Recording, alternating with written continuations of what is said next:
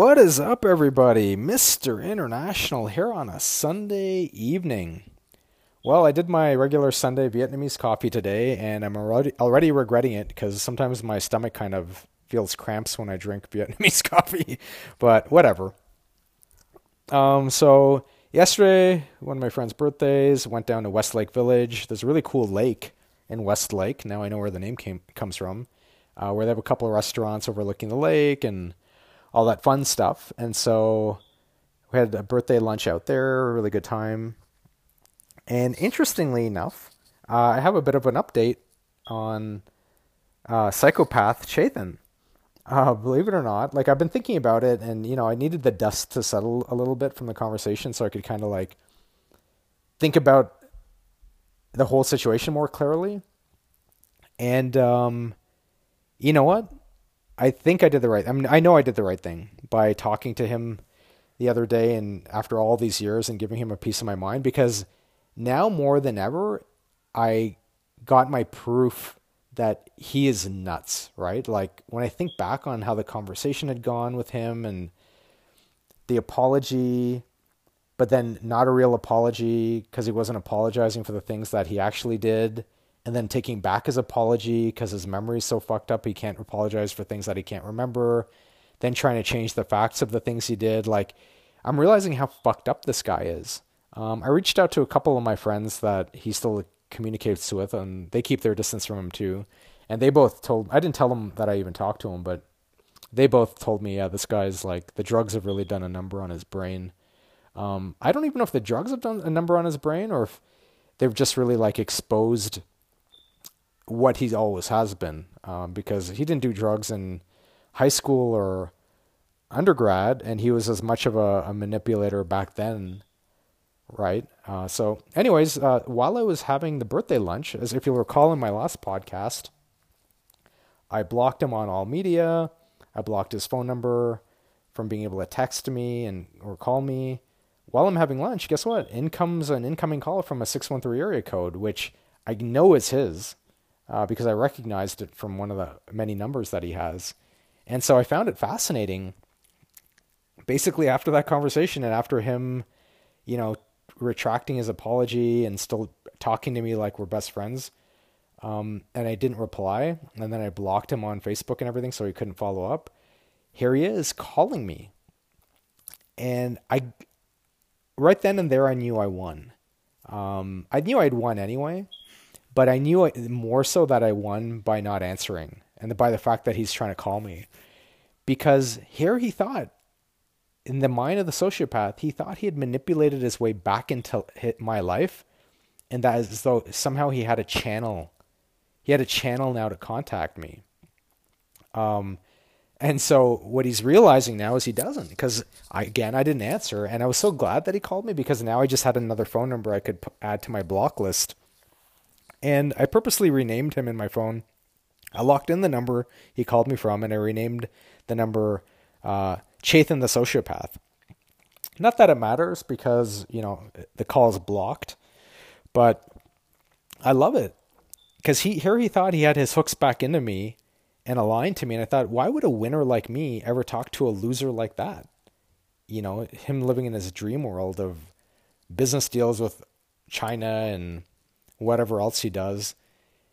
And so I realized I kind of won because now he can't get a hold of me and it's probably making him confused and crazy more so than he already is because he thought I'm still the guy from 20 years ago where he could just say whatever he wanted to and I would still be there.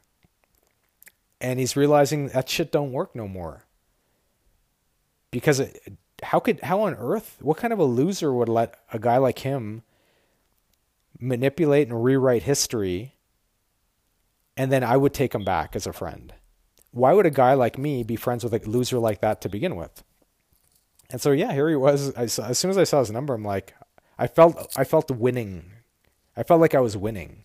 Not that there should be winning and losing, but let's just face it, there is. And so I don't know. I got great joy in seeing his phone number, and I got great joy in denying his call uh, because he probably he's probably confused at how he's not able to you know, I'm going to use this word not in a gay way, but he's probably confused as to how he can't seduce me anymore with this bullshit. And it felt great. And it was even, it, him calling me was even better than me kind of calling him an asshole a couple of days ago. So I thought I'd let you guys know about that. Um, but yeah, pretty good weekend, man. I dude, I don't know if you guys watched the UFC fight last night. Holy shit, the pay per view. I mean, I think that's one of the best UFC pay per views I've ever seen. Uh, not that all the fights went on long and were these battles. In fact, I've never seen a whole pay per view where every single fight ended in a, a submission or knockout within a, a, round or two rounds max. Like every fight was a knockout or or submission, like immediately, and it, all of them were in des- devastating fashion. Uh, one of them was gruesome. One of them was this Chris Weidman guy. He was fighting Uriah Hall, and as soon as the match started, his first uh, move was throwing a kick. So he kicked Uriah Hall in the leg, and Chris Weidman's leg snapped in half. Uh, and like, I, I dude, I, am I blinked and I missed it, and I just saw him there lying on the ground, and his leg looked like it was in an awkward position. And right away, I like, I looked away. I'm like, and I heard the announcers going crazy. I'm like, I cannot watch this. But I found it fascinating because apparently his leg snapped in in the same in half, like compound fracture style, like literally in the same place that Anderson Silva's leg snapped. And here's what's interesting. Um, Anderson Silva, famous US, UFC fighter, in my opinion, the most exciting UFC fighter of all time. You should see some of his earlier matches. This guy's like, they call him the spider. I mean, this guy's exciting to watch. There aren't a lot of exciting fighters anymore, but he was exciting back in his day because he would do all these crazy moves and all this shit. And um, and years ago, he was up against this up and comer named Chris Weidman, the guy I was just talking about who broke his leg this weekend.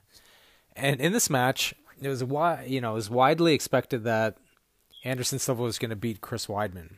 This match happened like I think it was I think it was nine or t- maybe nine years ago. And in the match, um, the first match, Anderson Silva lost. It was like the first match he'd ever lost, I think, and Chris Weidman knocked him out.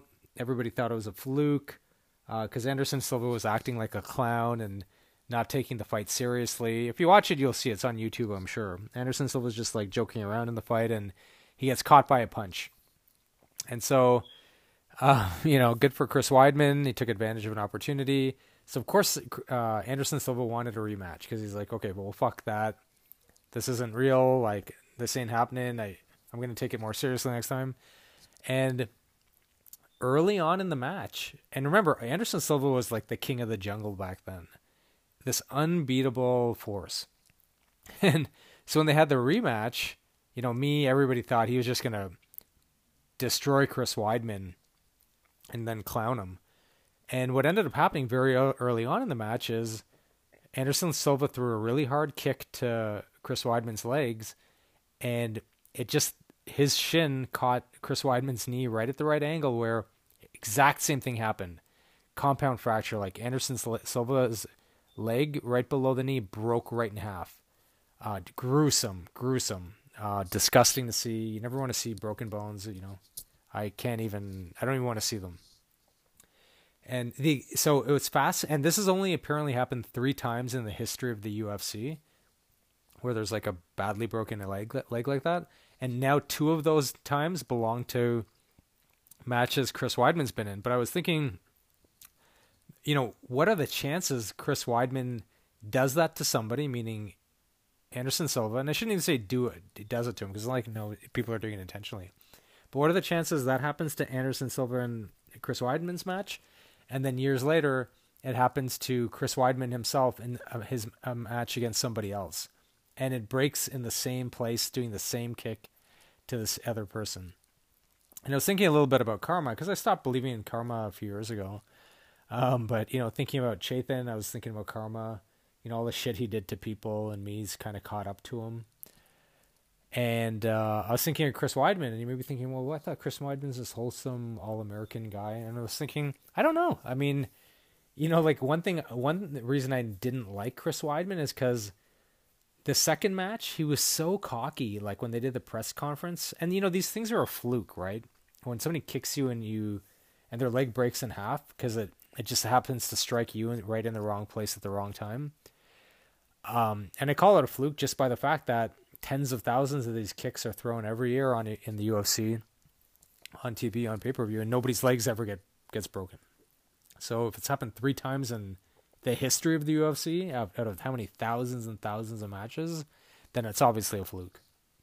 Um, but notwithstanding that, uh, when Chris Weidman beat Anderson Silva that way at the press conference, he was, you know, he was so confident and like, yeah, no, I practiced doing that. I practiced, I practiced chucking the kick. I, remember that he kept saying all cocky, I checked the kick, I checked the kick. I, I practiced that. Um, and he, he was acting like he won the match. And let's be fair, it's arguable whether you can leg- yes on paper you've won the match because the other guy can't continue but the, there's a difference when you're in a fight with somebody and they get hurt up, almost on their own and can't continue versus you like submitting them or beating them to a pulp where they can't carry on or they get you knocking them out and so Chris Weidman was so confident and cocky, and I hated that because I was like, man, who the fuck does this guy think he is? Like, the leg break was a total fluke. Yeah, you check the kick. Everybody checks kicks, um, every everything. But like nobody's nobody's won a match from checking a kick ever. But he was so like he thought he deserved it. Like you know, it was his. Like I don't know. That that always pissed me off because he was so smug about it. Like, it didn't even seem sad about Anderson Silva. But um, you know, that caught up to him real quick because he went downhill real fast, big losing streak, whatever. But now, it's amazing how the the shoes on the other foot, no pun intended, and you know the the fighter he was fighting, Uriah Hall, like he like immediately went to the mat and like looked the other way and was just like it almost looked like he was praying. And then when he got interviewed afterwards in the ring, he was so somber. This guy, like he didn't even know what to say. He's like, I mean, this is he's like this doesn't even count as a win. I don't even want to talk about this match. Like, I just hope the guy's okay. And even at the press conference, he was extremely quiet when the press was asking him about like Chris Weidman losing the match. Um, he just was really like, you know, somber about it and remorseful, even though he he didn't do it on purpose. And uh, I just thought, what what a what a change. So, anyways, I guess that's part of uh, you know life when these things sort of happen. So. So yeah, that was kind of my weekend uh, watching UFC, and it was a friggin' crazy card, man. So that's kind of it. Uh, I uh, hope you guys had a good weekend, and um, yeah, I will definitely catch up with you guys on the next one. Make sure to, you know, take it easy, do some new things, keep your head clear, and always take care of your mental health. And have a good week. I will talk to you guys on the next one.